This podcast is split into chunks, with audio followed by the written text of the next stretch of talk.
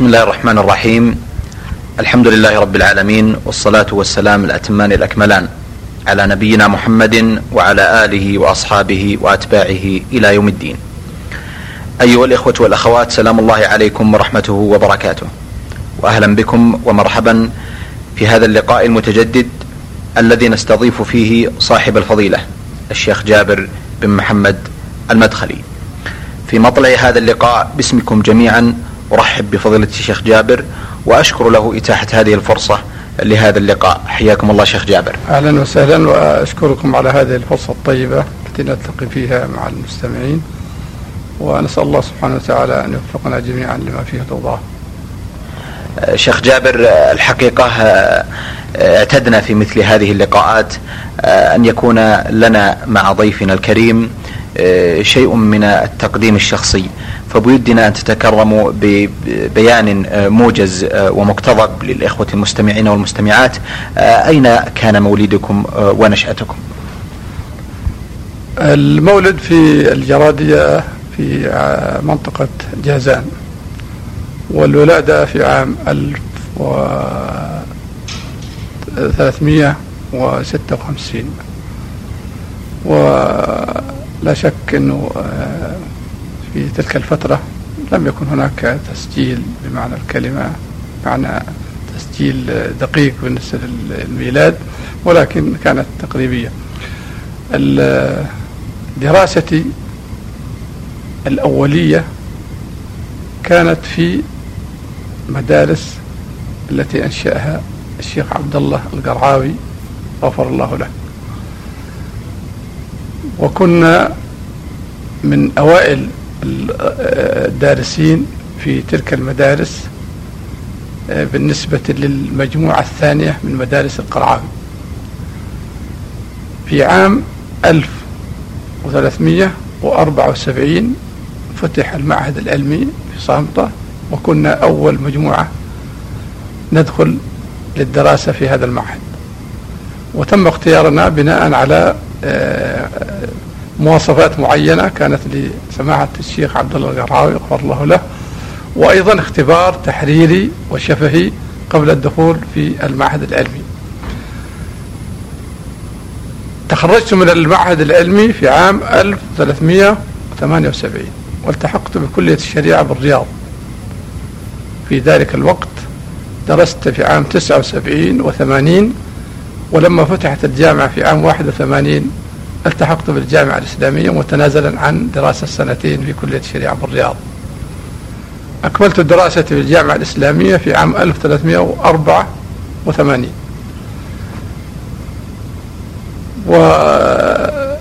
وكانت دراستي كلها في كلية الشريعة سواء في الرياض أو في المدينة. ولازمت سماحة الشيخ عبد العزيز بن عبد الله بن باز منذ أن فتحت الجامعة في ذلك الوقت في عام 81 إلى أن تخرجت وحتى أيضا بعد تخرجي إلى أن آه إلى هذا الوقت وأنا ملازم لسماحة الشيخ ومستفيدا من علومه وأيضا تحت مظلة إدارته في دار الإفتاء ورئاسة البحوث العلمية منذ أن تولاه حفظه الله.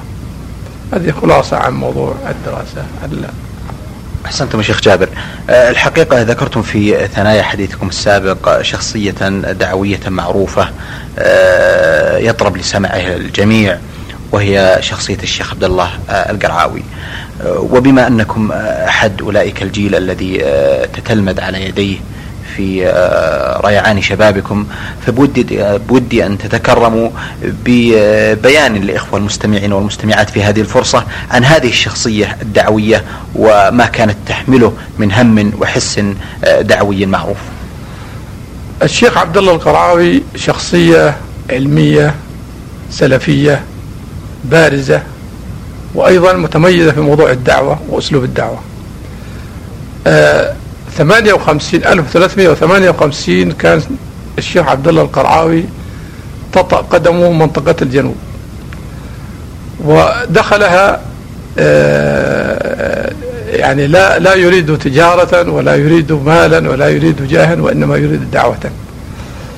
والمنطقة في ذلك الوقت كانت منطقة يعمها الجهل كغيرها من المناطق الأخرى لكنها أكثر لأن التعليم فيها متأخرا.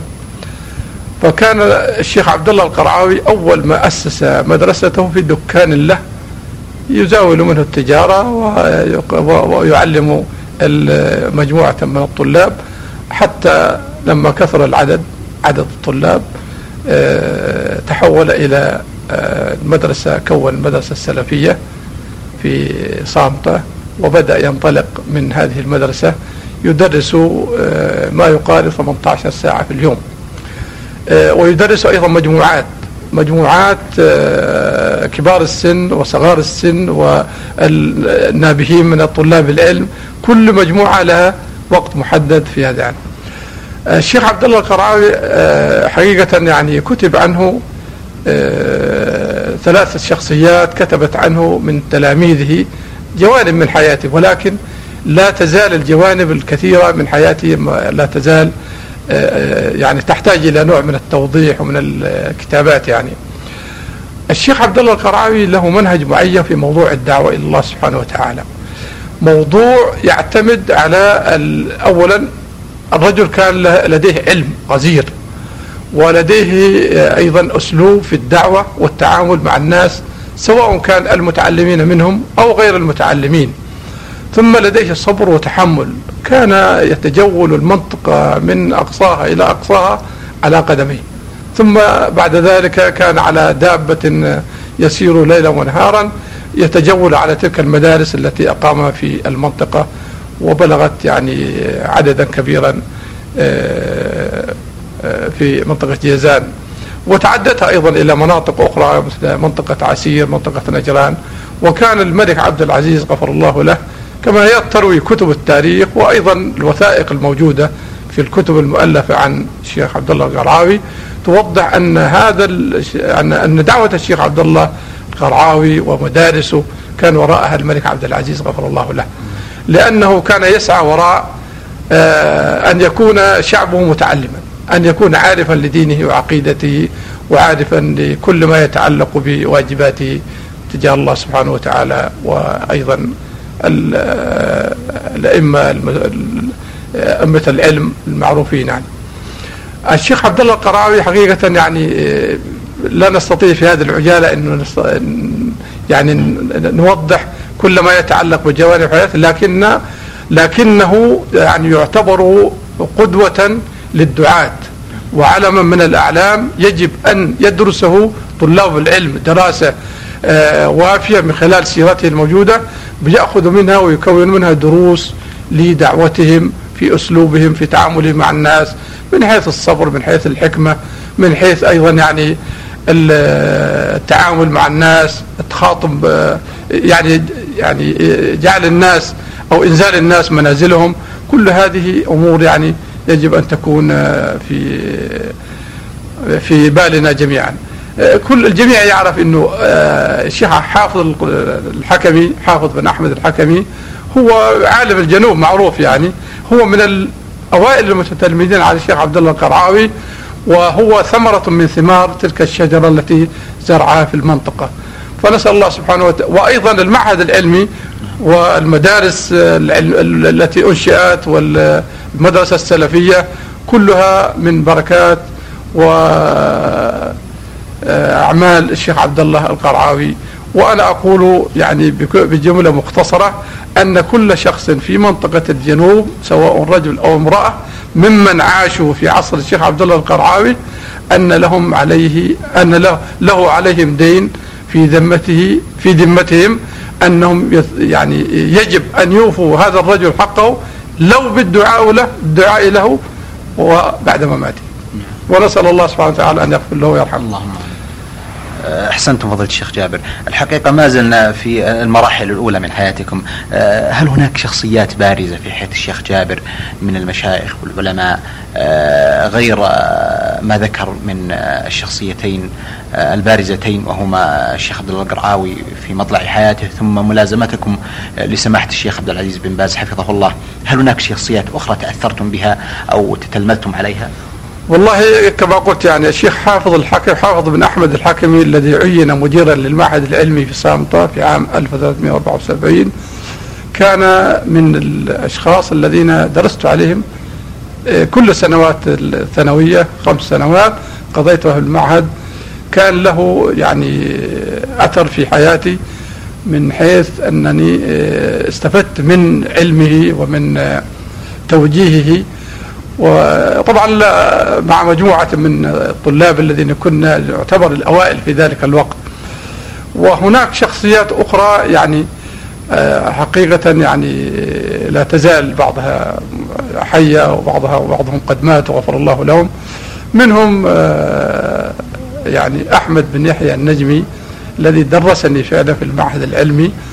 ومحمد أمان أيضا الذي درسنا في ذلك الوقت كتاب العقيدة الطحاوية وكثير من يعني بعض الشخصيات في تلك المنطقة نسيتهم لكن عاصرت شخصيات استفدت منهم كثيرا يعني.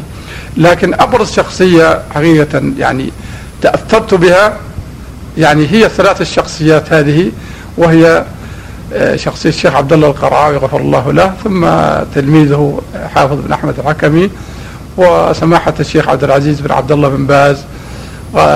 جزاه الله كل خير وأسأل الله سبحانه وتعالى أن يكتب جميع ما قدم لي وله وللطلاب طلاب العلم آه، يجعل ذلك في موازين عمله. آه، لا أنسى شخصيتين حقيقة يعني وإن لم يعني أطيل الجلوس معها لكنني أحببتها وتأثرت بها. وهو سماحة الشيخ محمد بن إبراهيم آل الشيخ وسماحة الشيخ عبد اللطيف آل الشيخ. فهاتين الشخصيتين هاتان الشخصيتان حقيقة أول ما فتحته أو أنا وزملائي الذين كنا في الدفعة الأولى من معهد العلمي في سانطة أول ما واجهنا هذا الرجل الشيخ عبد محمد بن إبراهيم وأخوه أيضا الشيخ عبد اللطيف غفر الله لهما جميعا حيث كان الأول آه، فرح بنا كثيرا آه، وأيضا الشيخ عبد اللطيف باعتباره مسؤول عن المعاهد العلمية ونحن أول مجموعة نتخرج من المعهد العلمي. فيسروا لنا جميع الأمور وهيئوا لنا منزلا آه، للسكنى وكانت يعني يعني كانت لهما عناية خاصة بنا تختلف عن الطلاب القادمين من المناطق الأخرى باعتبار أن أن الشيخ عبد الله القرعاوي هذه أول ثمرة من ثمرات التي يعني زرعها في الجنوب. فحضرت أيضا دروس كان يدرس آه، الشيخ محمد بن إبراهيم في مسجد دخنة كان يدرس في تفسير الطبري. وحضرت يعني لا كل زمن يعني لا لا يزيد عن شهر نعم وتأثرت حقيقة بها وأسأل الله سبحانه وتعالى أن يجازيهم على ما قدموا خير الجزاء اللهم أثابكم الله شيخ جابر. الحقيقة بودنا أن نعرض لجانب آخر وهو تذكرون بعض الزملاء الذين كانوا معكم أثناء دراستكم سواء في كلية الشريعة بالرياض أو بعد التحاقكم في الجامعة الإسلامية بالمدينة. آه، بالنسبة لدراستي آه، عام 79 وعام 80 آه، في الرياض كلية الشريعة كان كنت مع مجموعة من أول مجموعة متخرجة من المعهد العلمي في سانطة وكان من ضمنهم الشيخ إبراهيم الشعبي الشيخ علي صديق عريشي وكلاهما يعني زاول العمل وقضاة أيضا لا يزالوا في التمييز حتى الآن زملائي. لكن الجوانب التي أريد أن أقولها في يعني آه، من خلال تعاملي مع الزملاء والإخوان أن المجموعة الأولى التي يعني تخرجت في تخرجت في في عام 79 تحكم الرياض كانت آه، يعني يرعاها الشيخ صالح العراقي بتوجيه من الشيخ عبد اللطيف آل الشيخ غفر الله له. فقد أوكل بنا هذا الشخص من حيث التوجيه ومن حيث الرعاية نعم. ومن حيث أيضا آه، اطلاعنا على آه، الكتب الجديدة. يعني كان له عناية خاصة بنا حقيقة يعني. ونسأل الله سبحانه وتعالى أن يجازي عنا خير الجزاء. آه، أنا أود أنه أنا أتعرض لجوانب يعني بعد تخرجي يعني حقيقة أنه هناك فيه بعد تخرجي في عام 1384 آه، كنت مرشحا للقضاء من قبل الشيخ محمد بن إبراهيم غفر الله له. ولكن لعدم قناعتي وعدم شعوري بأنه لست أهلا لتولي هذا المنصب فقد تهربت مدة ستة أشهر عن القضاء التحقت بوظيفة في وزارة الزراعة في ذلك الوقت حتى أراد الله سبحانه وتعالى أن يسر الأمر والتحقت بوزارة المعارف. اي نعم. ف التحقت بوزارة المعارف آه، عملتم مدرسين. مدرسا مدرسا, مدرسا بالمنطقة الشرقية. وأذكر أول ما. أول ما عرض علينا أنه في المنطقة الشرقية في القطيف. ووجدت في تلك المنطقة زملاء سبقونا للدراسة هنا التدريس هناك والتعليم. و يعني قدمنا ما استطعنا أن نقدمه في ذلك الوقت. ولكن لم تطل مدتي في الشرقية. إلا ثلاث سنوات ثم تحولت إلى الطائف مدرسا أيضا ثلاث سنوات والتحقت بعد ذلك بالتدريس معلما في الخارج في دول الخليج.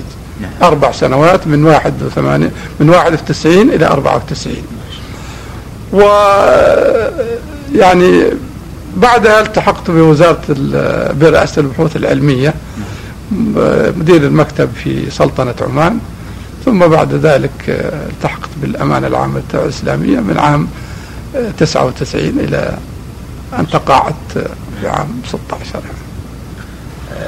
شيء طيب الحقيقة ومشوار مبارك شيخ جابر. الحقيقة الآن وصلنا إلى محطة مهمة في حياتكم. قضيتم فيها زهرة عمركم وهي التوعية الإسلامية في الحج وهو عمل كبير دعوي مشرف. ولا شك أنه يمثل نموذجا من الرعاية والاهتمام الذي توليه هذه الدولة المباركة لحجاج بيت الله الحرام عموما وللمسلمين أيضا في كل مكان. بودي شيخ جابر تبينوا لنا الأهداف التي أنشأت من أجلها التوعية الإسلامية في الحج لا سيما أنكم توليتم أمانتها لمدة طويلة ولا تزالون. الحقيقة الأمانة العامة للتوعية الإسلامية آه، قديمة يعني آه، قبلي بفترة طويلة ولكن عاصرت جزء آه، كبير من الأمانة وهي من عام 99 إلى إلى إلى إلى الآن إلى حد الآن ونسأل الله سبحانه وتعالى يستعملنا في طاعته.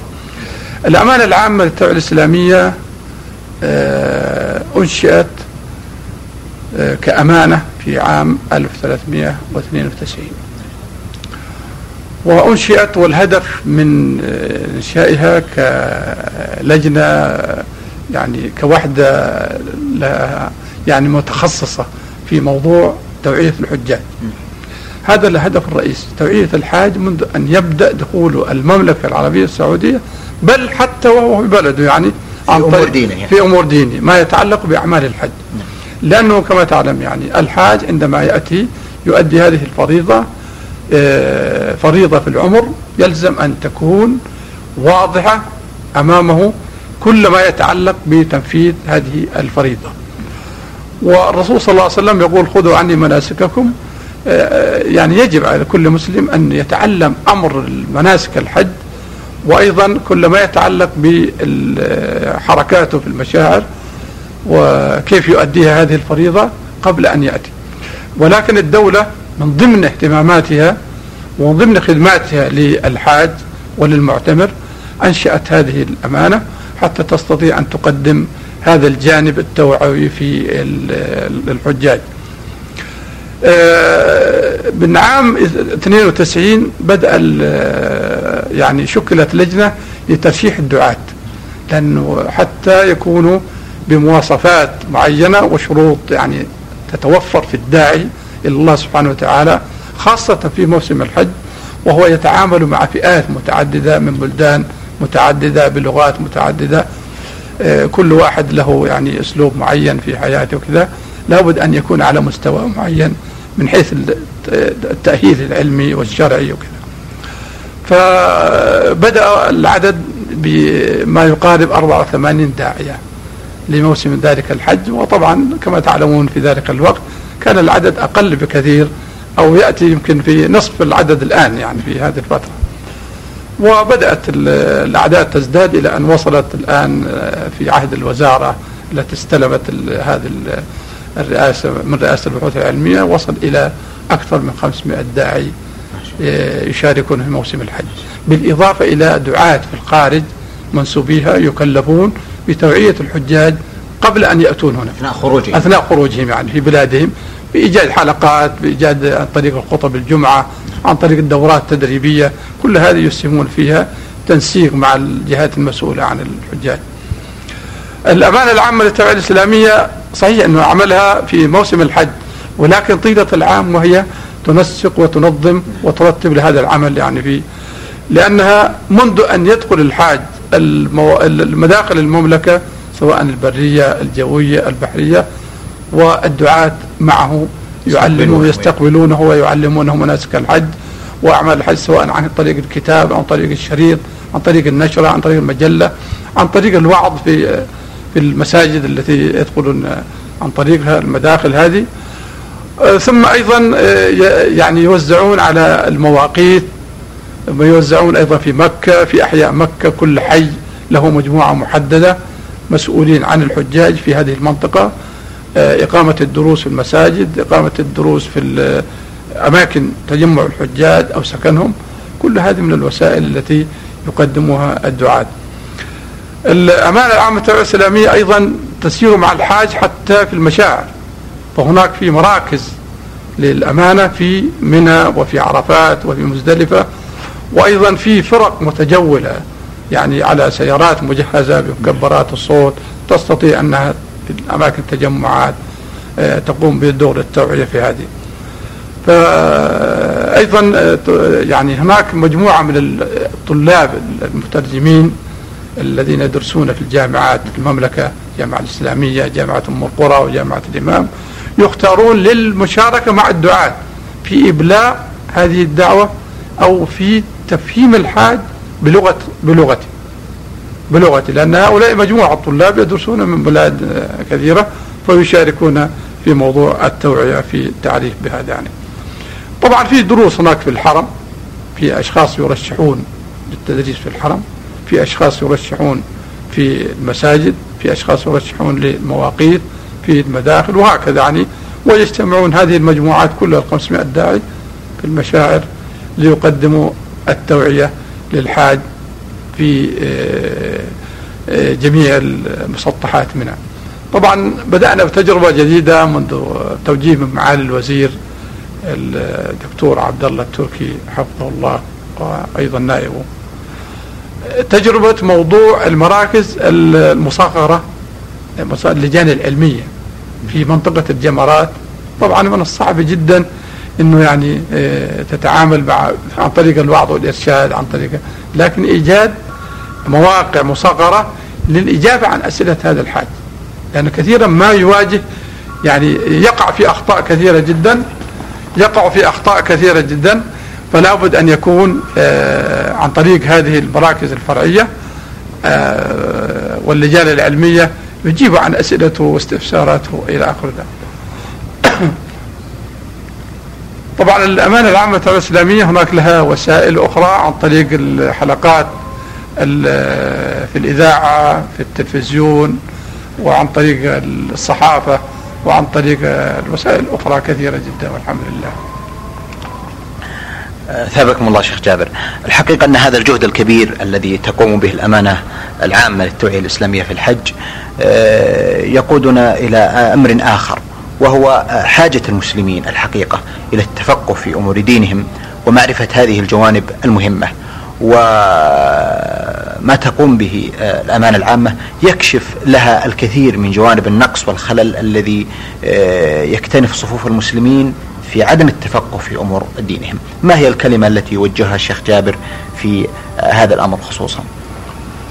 الحقيقة أنه آه، الأمانة العامة للتوعية الإسلامية والوزارة أيضا وزارة الشؤون الإسلامية ما هي إلا حسنة من حسنات هذه الدولة التي سقرت كل إمكانياتها سواء البشرية المادية في خدمة الحاج وخدمة المعتمر طيلة العام.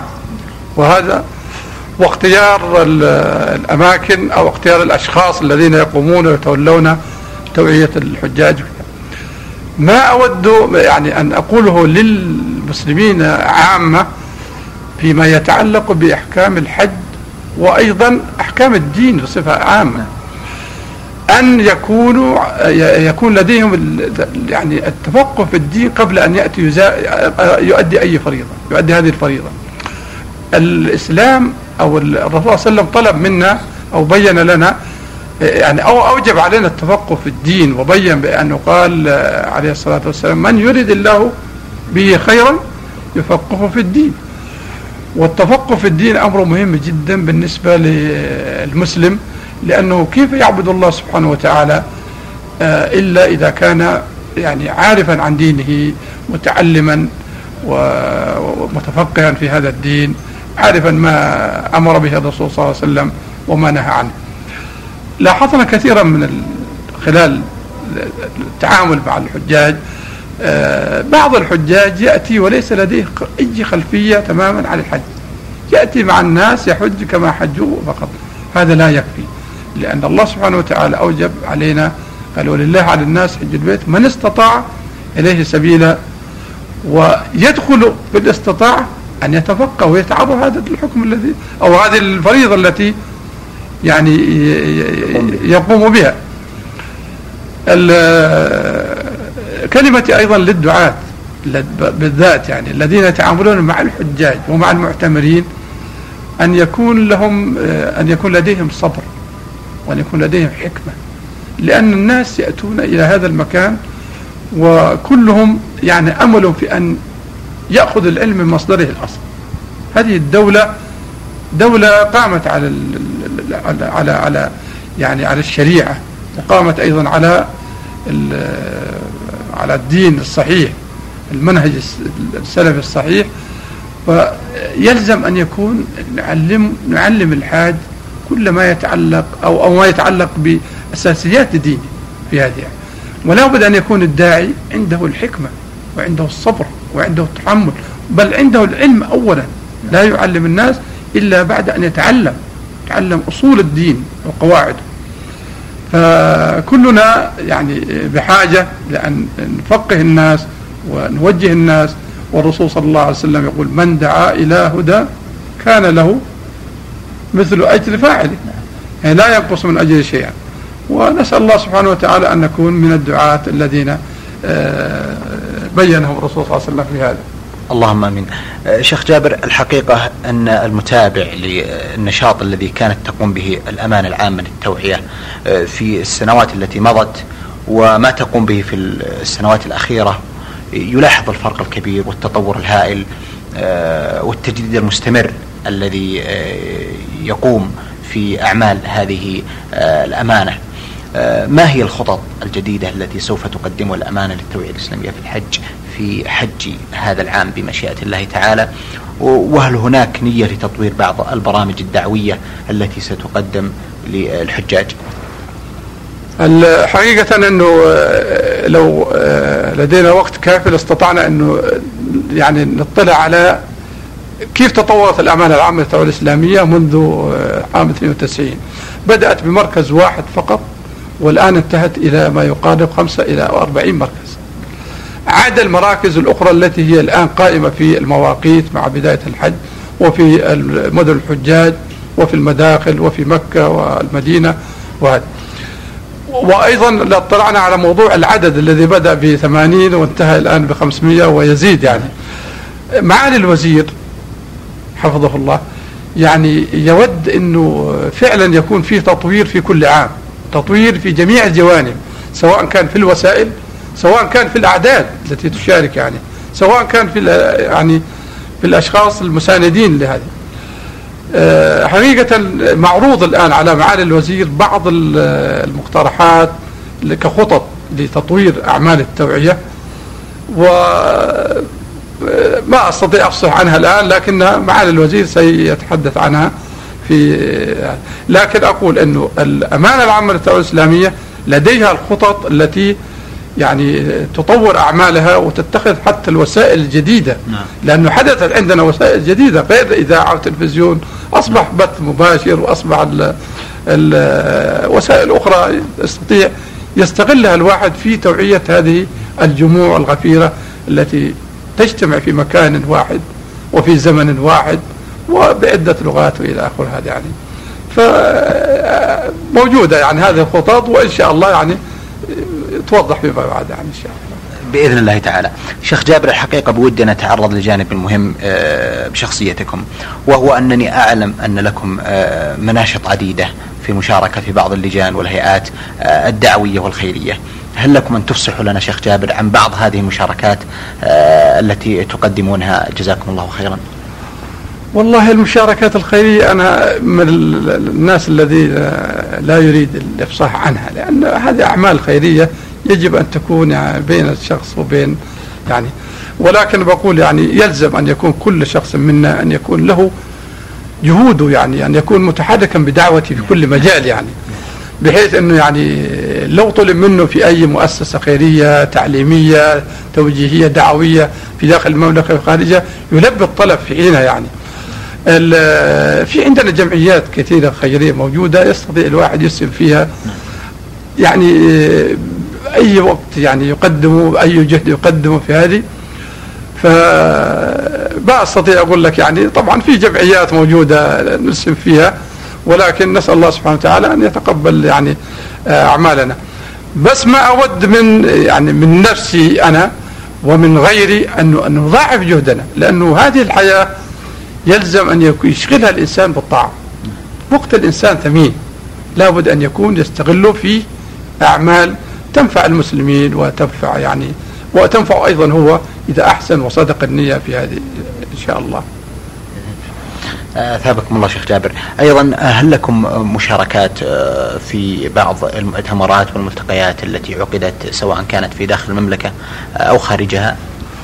والله حقيقة كان لي من قبل لكن أيضا في آخر ما حصل هو دورة تدريبية كانت للدعاة في الحبشة وبعدها وبعدها أيضا دورة تدريبية في باكستان وسعدت بالمشاركة فيها بل سعدت أيضا بال أن استفدت من الدعاة الذين قابلتهم في وشاركت معهم في هذه الدورة وتعلمنا بعض المناهج.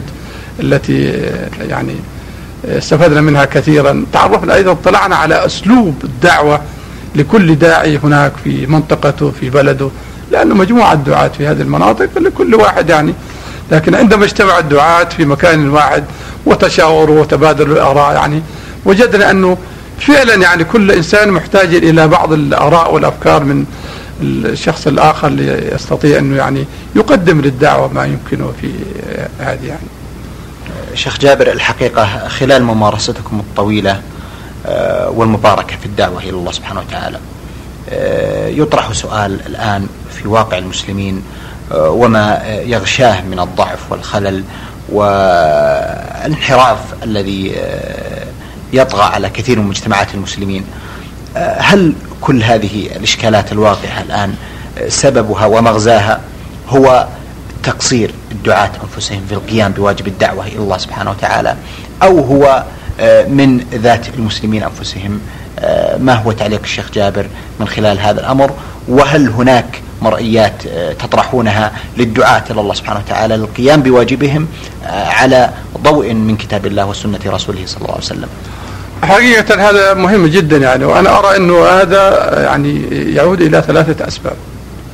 السبب الأول هو آه، يعني آه، تساهل المسلمين في عدم التعرف على هذا الدين وعدم التعلم وعدم التفقه يعني بحيث إنه آه، يلزم أن يكون هو الدافع يعني هو يدفع نفسه لأنه يتفقه في دين الله سبحانه وتعالى. الأمر الثاني اشتغال كثير من الدعاة عن أمور الدعوة وتوجيه الناس وتعليمهم. والأمر الثالث أيضا هو يعني ما حدث في حياة المسلمين من غزو فكري. يعني هو الذي أثر الآن لأن هذا الغزو لازم لازم له من مقاومة. مقاومة من الشخص نفسه المغزو ومقاومة من الدعاة أنفسهم الذين يستطيعون أن يوجهوا للناس كما كان الرسول صلى الله عليه وسلم يعني يوضح للناس في دعوته القواعد الأساسية لتثبيت هذا الدين ويعني ابعاده عن أو أو, أو إبعاد الصوارف يعني الشريرة عن نفوس الناس. فالمفروض أن يكون هناك تضافر جهود في هذه المجالات. مجال أولا الدعاة إلى الله لأن قدوتهم الرسول صلى الله عليه وسلم الذي يقول الله سبحانه قل هذه سبيلي أدعو إلى الله على بصيرة أنا ومن اتبعني. فكل من يقول لا إله إلا الله محمد رسول الله ويدين بهذا الدين يلزم أن يسلك مسلك الرسول صلى الله عليه وسلم في دعوته. من حيث العلم ومن حيث الصبر والاحتساب ومن حيث تعليم الناس. يعني جميع وقته لازم أن يبذله لتعليم الناس. وأيضا المسلمون مطالبون بأن يتفقهوا في هذا الدين وأن يسألوا كما أمره الله سبحانه وتعالى. فاسألوا أهل الذكر إن كنتم لا تعلمون. في آيتين من القرآن الكريم مطلوب أمر. فهذه أيضا يلزم أن يكون من المسلمين أن يكون لديهم الوعي. والوعي الآن وسائله كثيرة جدا يعني عن طريق الكتب عن طريق القراءة وعن طريق الوسائل إذاعة القرآن الكريم وعن طريق أشياء كثيرة جدا يستطيع أن يتفقه. وأيضا يصرف عن نفسه الوسائل التي تؤثر على آه، توجهه وعلى قلبه وعلى يعني حياته بهذه لأنه يلزم أن يكون هناك يعني صارف يصرف أو يعني دفاع وهجوم يعني هجوم دعوة أن تغزو وتدخل في كل بيت ونستعمل هذه الوسائل الحديثة التي من الله سبحانه وتعالى بها علينا عن طريق الوسائل البث وغيره يعني من هذه فهذه لابد من تضافر جهود في في هذه الأطراف يعني. أثابكم الله شيخ. الحقيقة أيها الإخوة والأخوات ساعدنا وإياكم جميعا آه، بهذا اللقاء المبارك الذي استضفنا فيه صاحب الفضيلة الشيخ جابر بن محمد المدخلي الأمين العام للتوعية الإسلامية في الحج. آه، في ختام هذا اللقاء أرفع جزيل شكري وتقديري لفضيلة الشيخ جابر على إتاحة هذه الفرصة لهذا اللقاء.